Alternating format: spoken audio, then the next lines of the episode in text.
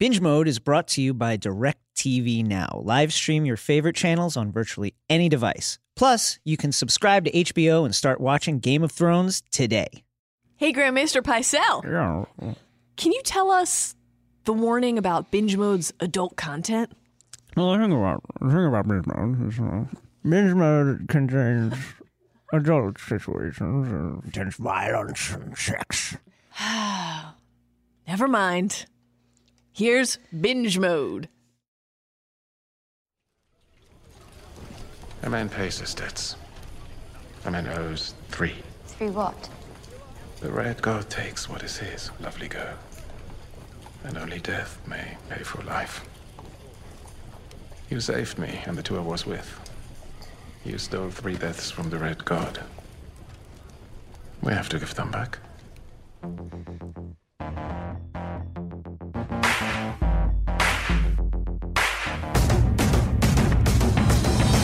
Hello, and welcome to Binge Mode. Woo! I'm Mallory Rubin, deputy editor of TheRinger.com. Joining me today, now that he's finished the time consuming business of being repeatedly humiliated by Robb Stark, it's Ringer staff writer and your maester, Jason Concepcion. the night is dark and full of terrors. Guys, we haven't gotten much sleep. Just being honest with you. Jason, Yes, there are times when I look at you and I me. still can't believe you're real. I'm here. But you are. And so are our podcasting ambitions. We are rewatching all 60 episodes of Game of Thrones. Deep dive in one episode at a time. Spoiler warning for all of you, we're going to go deep on the show. That's right. And the books this season and beyond. Our crew would wait on Doc for a year if we asked them to, but let's not. Let's not ask them to wait. Let's dive right in. Let's break down season two, episode five The Ghost of Harrenhal. This is war, buddy. No right. one's content. No one's content Thank you, Tywin. but we swore a vow. So let's take a quick trip down our very own King's Road, offer up a brief refresher on the key happenings from this fifth installment. In the Stormlands, Kat delivers Robb's terms to Renly. King Renly agrees to them with some important caveats, forging a powerful Baratheon Stark alliance. Except, is that Stanny Jr.'s music I hear? Valar Morghulis! Peace out, Renly, who gets Stanny Jr.'s smoky blade. Kat Valar Dohaeris. Valar Dohaeris. Kat and a heartbroken Brienne, now the prime suspects in King Renly's assassination, are forced to flee camp. Eventually, Brienne swears her shield to Kat. Stannis, consolidating his power after Renly's assassination, prepares to move on King's Landing. Sir Davos gives him some advice and convinces him to leave Melisandre behind when the invasion occurs. Over in King's Landing, the news of Renly's death has reached the capital. Cersei, because she's a fucking idiot, is jubilant. Tyrion, because he's smart, is very concerned. He knows this means that Stannis now has a bigger army and is a bigger threat than ever. Tyrion is trying to plan for this. He visits the Alchemist Guild after his new spy, Lancel, informs him of Cersei's wildfire centric plans. And when he sees the amount of wildfire, the substance, at the guild's disposal, which is enough to hmm. level the city and then some, he decides to take control. On Pyke, Theon attempts to take command of his ship, the aptly named Sea Bitch. I say attempt because his salty and experienced crew of Ironborn has absolutely no respect for its new captain and leaves him behind on shore. His first mate, Dagmer, convinces Theon that the low risk, low reward rate of the Stony Shore that his father ordered him to carry out is perhaps not as rich a prize as he deserves. Do Ironborn do what they're told, or do they do what they want?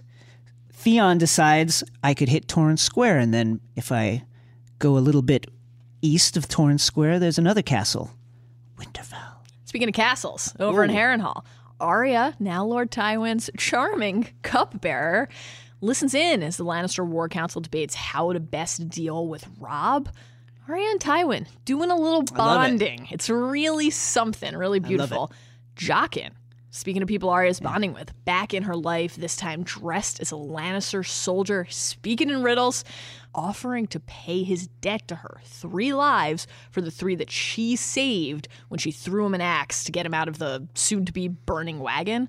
First up, the tickler. North of the wall, the watch marches to the Fist of the First Men. There they await a small group of elite rangers led by Night's Watch legend Qhorin Halfhand. When Qhorin arrives, he recommends a sneak attack into Mance's camp in order to assassinate him. Jon volunteers to go along. Over in Qarth, Dany's just, you know, hanging out. Yeah. Seeing the sights. And she meets Pyat Pree, the warlock member of the 13. He introduces himself, does some David Blaine shit with a little magic trick, really making an impression.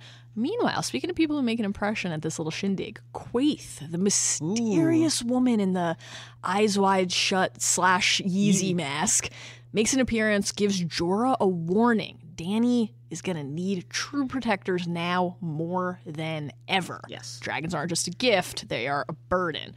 Xaro, true romantic, proposes marriage to Dany. She gives it some serious consideration, but Jorah gives her wise counsel move carefully. Moving carefully is the hard way, but the right way. He promises to find her a ship. Sadly, no marriage required. In Winterfell, Sir Rodrik brings news that an unknown force, thought to be allied with the Lannisters, are laying siege to Torrhen Square. Bran orders Sir Rodrik and 200 men to go and break the siege, leaving Winterfell dangerously vulnerable. Afterwards, Bran tells Osha about an ominous dream he had the sea flooding the walls of Winterfell. What could it mean? What could it mean, Jason? What could it mean? All right. You are so clever Yes. with your schemes and your plots. And Thank you. schemes and plots might be the same thing, but both of them get us to this episode's big idea. So let's cut right to the core of it. Let's stick it with the pointy end. The defining theme of this episode is preparation and planning. There is no shortage of action on Game of Thrones, but every now and then we get one of these reset episodes, an hour where the pieces are moving around the board. The cal- characters are really recalibrating their expectations, resetting their intentions. And in The Ghost of Harrenhal, nearly everyone is regrouping or repositioning in some way, taking stock, forming a plan, or more perilously, in some of their cases, failing to form one. And we get our first bit of planning and preparation centric advice from a very surprising source. Kat, not someone we usually associate with wisdom. She says to Brienne, You can't avenge him, him being Renly, if you're dead. This is an idea that we will hear repeated a couple times in this episode by more than one character. It is akin to saying, Don't be hasty. Pause, Right. think, plan, prepare. Kat actually herself echoes this idea later to Brienne when they're on the road. She says, He's gone, Brienne. You serve nothing and no one by following him into the earth. Renly's enemies are Rob's enemies as well. This is part of her appeal. Not only her pitch to say, please exercise caution, but hey, while you're exercising that caution, come join my side. Self-serving. Exactly. Very savvy. She's turning Yeah. a pitch into a plan, right? Come over to our side, let your hate bubble, bide your time, Yes. and then get what you seek. Littlefinger and Margaery essentially preach the same thing to Loras that Kat preached to Brienne. If you want justice, you got to be smart about it. You know, as they're standing over Renly's body, Margaery says, You can't avenge him from the grave. Good advice, Loras. Littlefinger can see in Margaery, a thing that he really respects, which is a fellow planner and, a, and an unsh certain unshakable uh, personality. When she says calling yourself king doesn't make you one, and if Renly wasn't king, I wasn't a queen, he responds by asking, Do you want to be a queen? And she says, Iconic right here. Iconic! No, I want to be the queen. Game recognized game. Love it. It's great stuff. Stannis doesn't really have any game, but thankfully for him, Davos at least has some. Davos is really aggressively planting the Blackwater seeds here, imploring Stannis to leave Melisandre behind. He says across the course of this conversation, I've never known you to hide from the truth. Nothing is worth what this will cost you. This meaning using blood magic to win, not even the Iron Throne. If you take her with you to King's Landing, the victory will be hers. She's a foreigner preaching her foreign religion. Some believe she whispers orders in your ear and you obey. You won those bannermen from Renly. Don't lose them to her. It's a very effective lecture because Stannis, he succumbs ultimately. He, and despite Melisandre just being responsible for taking Renly out, Stannis agrees to these terms and he vows to set sail for King's Landing without her and then goes so far as to say, and you, basically, you're my new number number two here. You, Davos, will captain my fleet. Davos prevailed here by imploring Stannis to think ahead, to anticipate not just what his own actions will be, but what the repercussions of those actions will be. You know, plan to win and then plan to keep your bannermen loyal to you because he just went through firsthand seeing how impossible this is if you don't have those people aligned with your cause, right? And this is also a particularly potent sales pitch given how severely that loyalty had been lacking because Yeah. most of those men had sided with Renly. And so when Stannis says most of these lords should consider themselves lucky, I don't hang them for treason, hard truth cut both ways, he's actually showing that he is thinking ahead in the same way that Davos is to some extent because he's willing to basically make a compromise in the short term to get these guys on his side, even though that that directly contradicts what he considers to be proper. It's an interesting bit of self awareness from Stannis, and it is a, a- an interesting contradiction as well because he's an unyielding, stern figure. He's got his own code and he lives by it, but at the same time, the reason he keeps Davos around is because Davos is the guy who will tell it to him like it is, who will contradict him, who will object to things Hard that he doesn't that he doesn't agree with. Um, so that's a very interesting thing about Stannis. Tyrion and Cersei. One of the many ways in which these two differ is uh, Cersei. They're both very much like their their father Tywin, but they get different things from. him. Cersei is just as ruthless, but she's rash. Uh, she moves from emotion. Tyrion is deliberate in a way that Cersei is not. So when she's bouncing off the wall, celebrating Renly's death, sipping down that Arbor Red, toasting his death, he counsels caution. This means Stannis can focus on them now, and Stannis is most dangerous with a sword on, in his hand. Let's face it. This is not the guy that that you care about when it, it's about coalition building and politics. But when he's at the head of an army, now he's dangerous. So, and how differently do they approach deliberation? One, well, you know, one of them doesn't know which planning-related words are synonymous. Cersei, so clever with your schemes and plots. Tyrion, schemes and plots are the same thing. Thanks to the editors here. Uh, she'd rather get in a barb than really, uh, you know, adequately brace to meet the foe. Tyrion says they need to get ready. Cersei says not to worry. This is, I love this uh, part, by the way. Cersei not only says, don't worry, Joffrey has a plan, she kind of she really takes a delight in not letting Tyrion know what the plan is. It's not just that Joffrey has a plan; it's that oh, you know, it- oh, don't don't worry about it. Uh, uh, his Joffrey's plan is is quite adequate. You know, she's more focused on lording her position uh, of her ability to know what this intelligence is and her ability to like exclude Tyrion from it. It's the king's royal prerogative to withhold sensitive information from I his counselors. Uh, Tyrion, meanwhile, is focused on the numbers game. He understands Stannis has a large force, 100,000 men, and he understands also that the Lannisters are in a very precarious and vulnerable position. They're fighting a war on two fronts. In the west, there's Robb Stark and the Westermen. To the south and to the east, there's the combined uh, Baratheon force. So hey, not a great situation. We shouldn't be celebrating right now. So his game plan, once he finds out about the wildfire, is uh, I don't know, maybe don't let this teenage maniac king control what happens with it. Cersei, meanwhile, is so bad at planning that she tells Lancel, Never tell Lancel. Why are you telling Lancel? I can't believe we're at war. the substance is fire given form, and we have been protecting it since the days of Maegor. I've been waiting for your pyromancer with bated breath. I'm very excited. Bronn uh, urging cautiousness. Men win wars, not magic tricks. But Tyrion is cautious by nature. He knows that you can't just th- run around with a bunch of wildfire and then you know hope that somebody gets it right. You can destroy the entire city with this stuff. So Tyrion is so good at planning. He builds in safeguards and he goes and makes those safeguards immensely entertaining for us to witness. He he makes Lancel prove his trustworthiness by swearing on something. What? My life, but I don't care about your life. All right, enough. Even torturing you is boring. Tyrion has made Lancel his plaything, where he makes you know he makes him swear essentially to ask to ask Bronn to So kill him good. if anything should happen to him. Please kill me if anything should happen to Lord Tyrion. Bronn, it would be my pleasure. So good. I love that scene. It's great, and, and it's just the added the amazingness of Lancel having to really like bend down Right. because Tyrion's just chilling in his litter. And also Tyrion Great stuff. kicking kicking him in the buttocks as he leaves the litter is just this.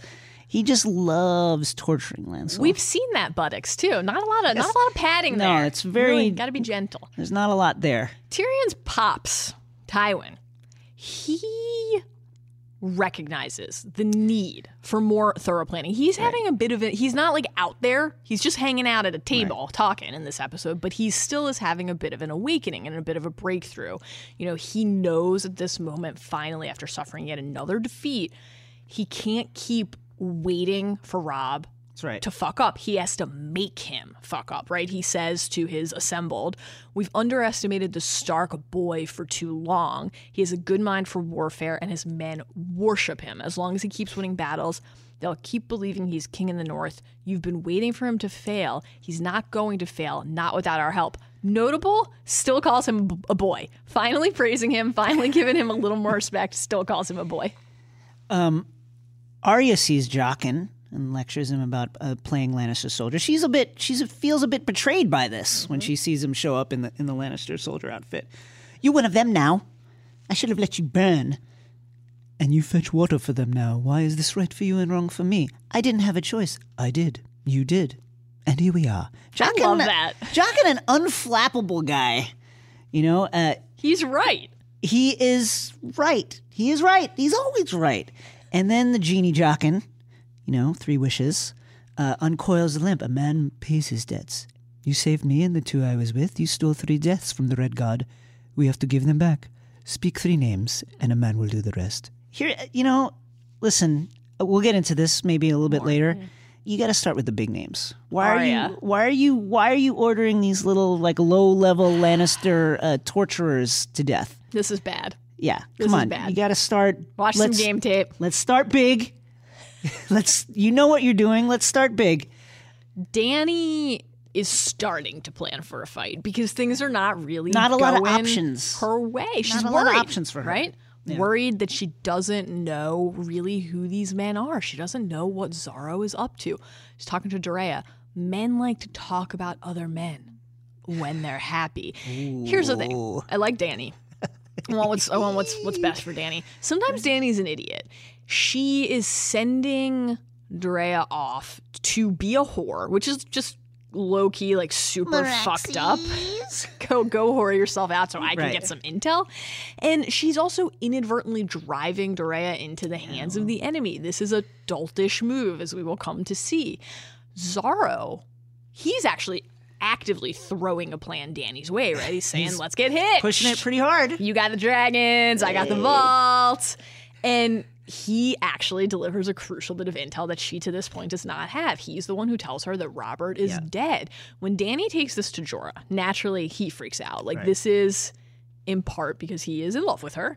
As Xaro pointed out, great some great great as you know I'm a Jorah lover. I'm a Jorah Yes, enthusiast. Some really great Dany Jorah stuff in this episode. When Xaro says, How long has your manservant oh. been in love with you? She acts so like oh. shocked at this news. Manservant is My a manservant. tough one. That's a really tough label. But of course, she's going to come in the course of this conversation with Jorah to learn how true that assessment really is.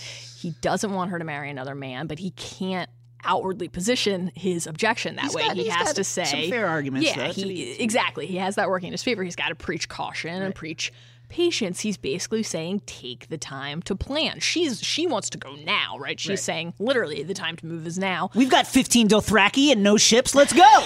Let's do this. Let's do this thing. Drogon Three baby dragons? cook a meat cube. yeah, we got this. We can make kebabs. We're set. We're set. And she says, you know, the usurper's dead. The Starks fight the Lannisters. The Baratheons fight each other. That's another trailer line Yep. that I can still hear in my head, like we were talking about the, the other episode. Jorah's begging caution, begging patience. He says, rich men do not become rich men by giving more than they get. Moving carefully is the hard way, but it's the right way. He also has another key line. He This says, is a line I tell people who ask me for advice on Twitter, by the way. This exact line. It's good advice. I know the opportunity before you seems like the last one you'll ever have. but it isn't, Right. right. It isn't. So this is actually a problem for this is sort of a universal problem, Yep. not only on the show, but apparently on the Twitterverse. These characters don't just blindly jump when they see an opening. They blindly jump because they see an opening and they think it's the last Right. opening that they're ever gonna get, right? And then of course, I- I would be derelict in my duty if I didn't say that Jorah then goes on to to say to Dany, "You have a good claim, a title, a birthright, but you have something more than that. You may cover it up and deny it, but you have a gentle heart. You would not only be respected and feared, you would be loved. Someone who can rule and should rule. Centuries come and go without a person like that coming into the world. There are times when I look at you and I still can't believe you're real. this is not a on. plan. This is not Yeah. a plan, maybe other than a plan to get in her pants, but it's great, and we had to talk about it. Their mutual embarrassment after this pro- professation of love does actually lead to a plan, though, because he says, "Make your own way. You only need one ship. Your allies." The allies we need are in Westeros, not Qarth. And she gives him leave to go find that ship. It's not a terrible. I mean, if you get one ship, you go to Dorne, hang out until the, the dragons are born. It's not a terrible little plan. All right, Jon and the Half Hand. Jon, the green recruit, the Half Hand, the grizzled veteran. Half Hand tells him, Mance was one of us once. Now he's one of them. He'll teach them our way of doing things. What he's saying is, you know, the wildlings are they're an irregular force hit and run attacks. They don't know how to fight in, in large groups. And it used to be that the, the Night's Watch, because they were more they were more regimented, they could go in and they could take on large numbers of wildlings because they just melt away. That's not going to be the case anymore. Mance has 100,000 wildlings. They've we've never seen the Night's Watch has never seen numbers like this. And this time when they hit, they're not going to run away. Right. They're not they're not going to melt away when they take a couple of deaths. And so doing to, to attack this force you require we've got a plan. We can't do the things that we've been doing. We have to go in quick and quiet, try and get into his camp and kill the leader. If you can do that, if you can take out the center, maybe they melt away. You know what I love to do? I love to blast Sigur Rós on my Sonos because I don't understand what they're saying, and the music sounds like the vacant landscape of my soul. Movies, sports, TV shows, gaming, Playbase adds dynamic, pulse pounding sound to whatever's playing on your TV. And streams your favorite music when it's off. Yet, its low profile design practically disappears. Where to go beneath your TV? And now, for the first time ever, Sonos is offering listeners of Binge Mode this podcast that is the best. 10% off one order of $2,500 or less. That's a lot of cash, but 10% off for any product on Sonos.com. This offer is available for limited time only and cannot be combined with other discounts or promotions. Just use the promo code BINGE10, capital B I N G E 1 0 at Sonos.com to receive this exclusive offer. Finally, Theon, that beautiful idiot. As usual, he has no plan at all. See, bitch. He has no plan because he has no mm-hmm. sense of his of himself. He has no very sense of the people around him. He has managed to alienate his crew faster than you can say "see bitch," right? Right, right. He's talking to, to, to Lorren and he says, "Stop! Your captain commands you to stop."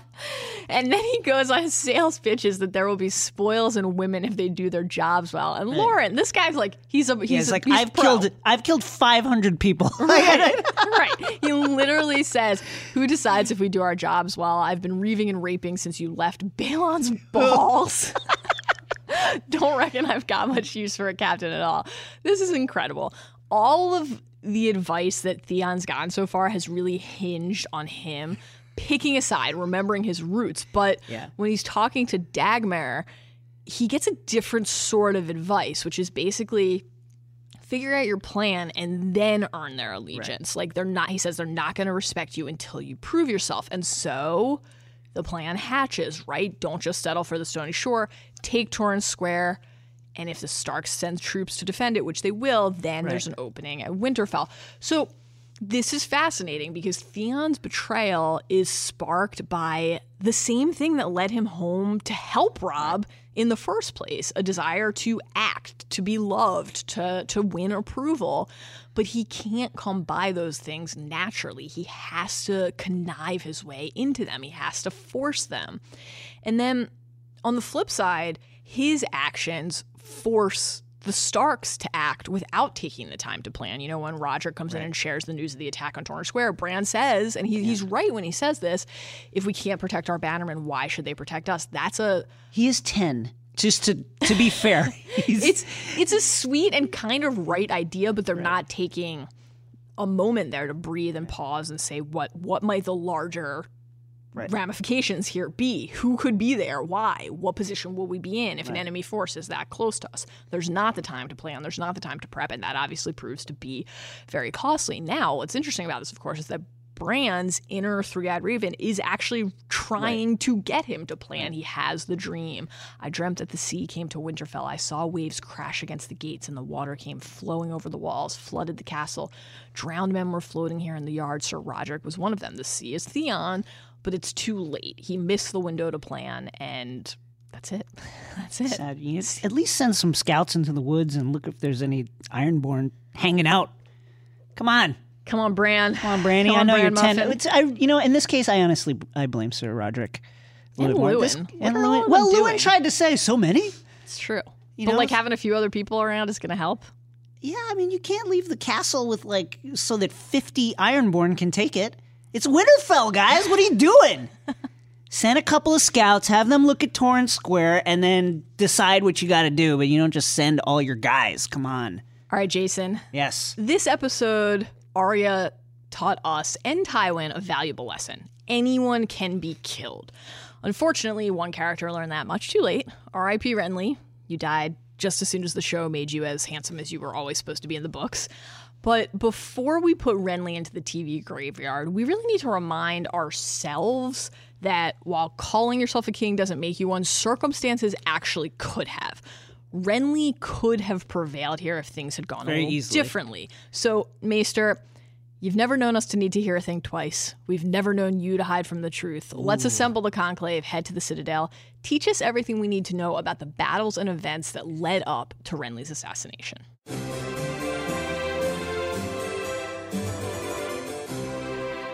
So Renly's assassination by Stanny Jr.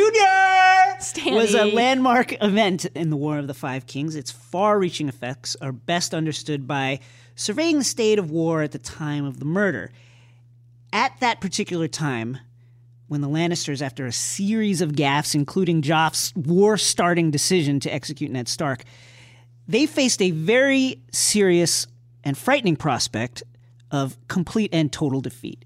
After Robb's shock victory at Whispering Wood, where he defeated and captured Jaime Lannister, uh, he just really kept rolling. He built on the, the momentum. He broke the siege of Riverrun, putting on a masterclass of positioning and timing by overrunning two Lannister positions, separated by the Tumblestone River in a daring night attack that came to be known as the Battle of the Camps. That battle freed up the River Lords, allowing them to uh, augment his own forces, sell swords in the service of the retreating Lannisters, switch sides, and they came over to his to to the Starks. So it, this was a massive, massive victory, and one certainly that following up on his defeat of Tywin, which wasn't so much a defeat but a but a fooling of Tywin, would have really shocked the entire continent. Renly Baratheon, after being proclaimed king, gathered a force of 100,000 men. This is the combined strength of the Stormlands and the Reach. The Reach was Westeros' breadbasket, and this cut off King's Landing's food supply. The capital runs the risk of an internal revolt because of the starving population. We see we will see this anger boil over in the next episode when the King's Landing citizens riot, nearly killing Cersei, Joffrey, Sansa, and Tyrion. Tywin, faced with the prospect of being caught between Robb in the west, who's raiding in the Westerlands, and Renly, who's gathering his forces in the in the south and eastern part, retires to Harrenhal to consolidate his, his forces. This frees up Robb to really just do whatever the hell he wants. He strikes the Westerlands all over the place. This is the Lannister homeland, and this would have been absolutely alarming. Should have been alarming. Cersei should be like, wait, hold on, they, they burned what? um, he crosses the mountains, separating the Westerlands from the Riverlands by a previously unknown route using Grey Wind. He senses the route, shouts Love- to Grey Wind. Love Grey Wind. At Oxcross, just a few days' march from, from Lannisport, he falls on an army of, of Lannister recruits. This is the battle that we see at the beginning of episode four, Garden of Bones. Robb sets Grey Wind loose among the Lannister troops. So they, they're absolutely terrified by this. The, the horses panic, and they just absolutely mop up. The remaining Lannister forces retreat to Lannisport, and effectively, uh, Lannister control of the Westerlands absolutely evaporates. Robb raids all over the place. He sacks Ashemark. He sends raiding parties up and down the coast. Think about this. Once Theon returns with the Ironborn fleet, if Theon would have returned with the Ironborn fleet, Lannisport and even Casterly Rock may have fallen to the Starks. Things get slightly better for the Lannisters when Stannis' fleet, mostly made up of mercenaries, arrives outside of Storm's End. Renly probably unwisely breaks off from the main force that he has blockading King's Landing, marches east with his Stormlanders to break the siege of Storm's End. This leads to the scene where Renly and Cat Stark and Stannis are negotiating terms. Uh, Renly rightly refuses uh, to acknowledge Stannis' claim. He greatly outnumbers him. There's no reason to do so. If Renly had survived that night, in the morning, he would have absolutely wiped the board with Stannis. We saw the scene where where uh, Cat got Renly to agree to Robb's terms, except for the fact that Rob would still have to pay him homage as the overall king.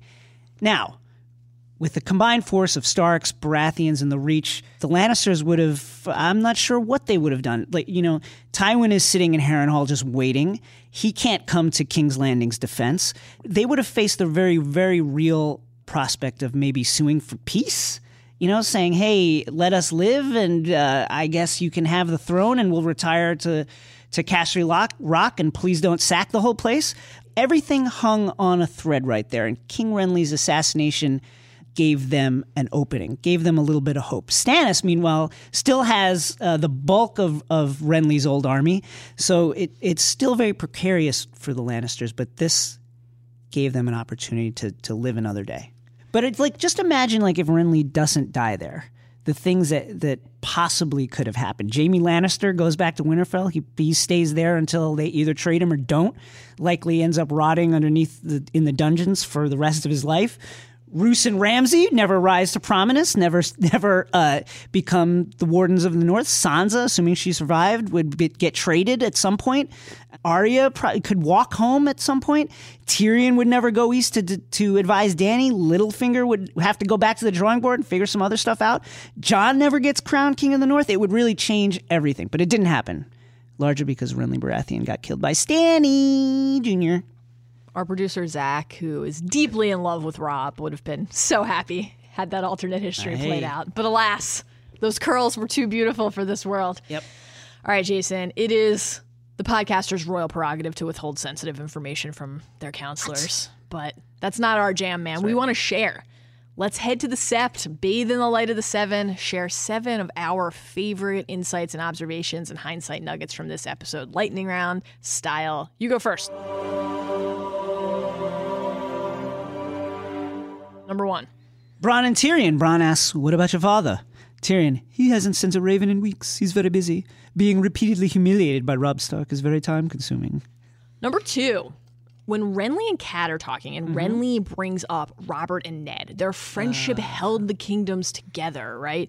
He says, after Robb agrees and Renly destroys Stannis, what next? When that's done, Baratheon and Stark will fight their common enemy together as they have done many times before. So close. Then he says, Please bring my terms to your son. I believe we are natural allies. I hope he feels the same. Together we can end this war in a fortnight. Two things here. One, beautiful picture of what could have been here. Yeah. This would have been nice. And two, the idea of natural allies yeah. is just really fascinating in a, a, universe where everyone is kind of your enemy at all times. Well, it's largely it largely uh, comes down to we want to kill the same people, right? So you're my natural ally right. in this moment, and then later you will be my natural enemy. Uh, Number the, three. The Alchemist Guild. They create a substance called wildfire that is extremely flammable and explosive. Why is Bronn holding a lantern, walking around in there and looking at the stuff? This Great should question. not be allowed. All right, number four.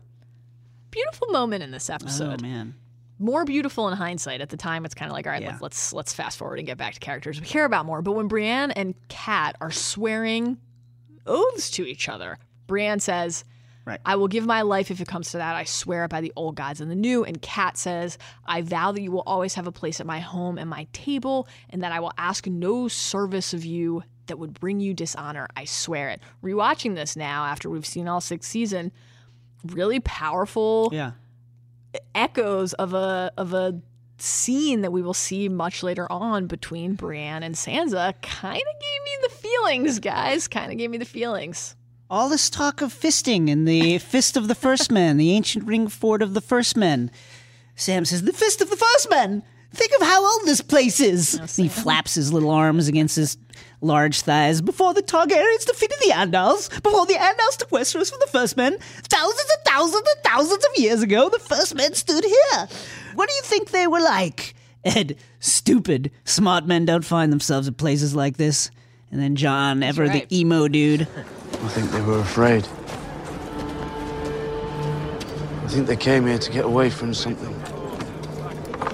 And I don't think it worked. No accident, Sam closely follows with a lesson on horn blowing. Three for the White Walkers. It's been thousands of years, but the only time you blow the horn three times is for the White Walkers, which we didn't know. Good exposition, guys. Great stuff. Very effective. Edd, no, number six here, another great line from Edd. Maybe not as crucial in terms of our understanding of the White Walkers and their relevance to the plot, but dare I say more crucial in terms of just understanding life and people. There's nothing more sickening than a man in love. What about grayscale, buddy? Number seven. At uh, Xaro's party, Dany sees two of her uh, Dothraki bickering over a statue, and it's a fantastic moment. Dany, Dany says to Kovarro, well, she walks up and Kovarro is, saying, "Well, melt it. You know, very simple. If we want to steal this thing, you know, just cut it up. We don't cut it up. We, we, you know, melt it." And then Dany says, "This is all in Dothraki. We are his guests. We can't pry it or chop it or melt it. Of course, Khaleesi. We wait until we leave." All right. Fools love a fool. And as our episode five champion is the one who spouted that certitude, he is a bit of a fool himself. At the moment, though, he's a fool on top. He is winning the Game of Thrones right now, right? Each episode, we are going to honor the person who played the game, advanced his or her cause in Yep. some tangible way. And this week, it can't give it to anybody else. The winner Big of Daddy our champion's purse is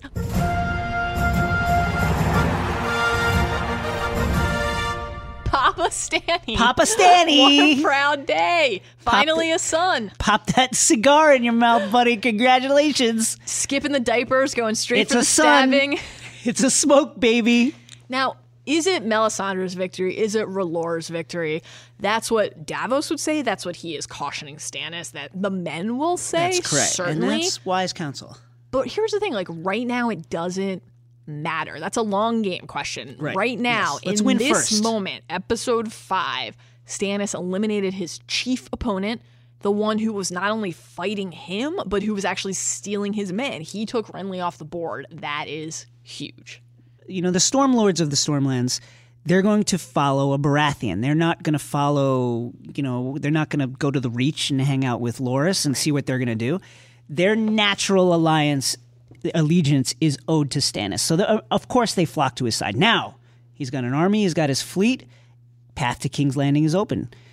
He also is ultimately willing to hear Davos's counsel, which is kind of the one of the interesting things about Stannis. He listens more than a man with his reputation for full rigidity seemingly would. This is like there there are many contradictions to Stannis, and this is one of them. Nothing is worth what this will cost you, not even the Iron Throne, Davos tells him. Uh, I think Stannis would probably disagree with that. Yeah, it's his by right. Haven't you heard? All men who oppose me are my foes. Stannis isn't really the most quotable character. He basically No. just repeats the same three lines over and over again. But he does have a good one here when he's talking to Davos about Renly, because Davos comes up like a fool and is like, "Sorry, man, your your brother's dead. That must suck. Where can I send the the deli platter? Are you having three days shiva or seven? And Stannis is like. Fools love a fool. I grieve for him as well, but for the boy he was, not the man he grew to be. He's either he either actually isn't sad about this and doesn't care, or he's not allowing himself to be sad about this and care in this moment because he's so focused on his agenda. He is not ruled by his emotions. He is ruled, he doesn't even have emotions. He is ruled by the mission. And so that is why ultimately he's the champion this week because he doesn't know that up in King's Landing, Tyrion is plotting his fiery downfall, or that Bran is out there swearing an oath to cut him down, or that he will be, you know, forever doomed for using filthy blood magic to kill his own brother. That's for another time, Yes. man. Right now, he's ahead. He killed Renly. He got an army, he has his ships, he can move on, he can advance. When everyone else is sitting still figuring out what to do, that puts him ahead. R.I.P. Knights of Summer. Knights of Summer. Knights of Summer. Knights of Summer. All right, friends. You can't avenge this podcast if you're not binging. We hope that you had as much fun as we did today and that you'll join us next time when we will be discussing season two, episode six The Old Gods and the New. Until then, beware piss on wildfire and your cock burns off.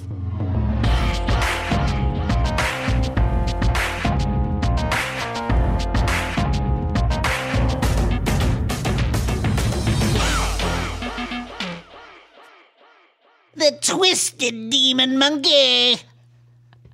He's talking about you. What? Would Tyrion really not know that they were talking about him? That's a great point.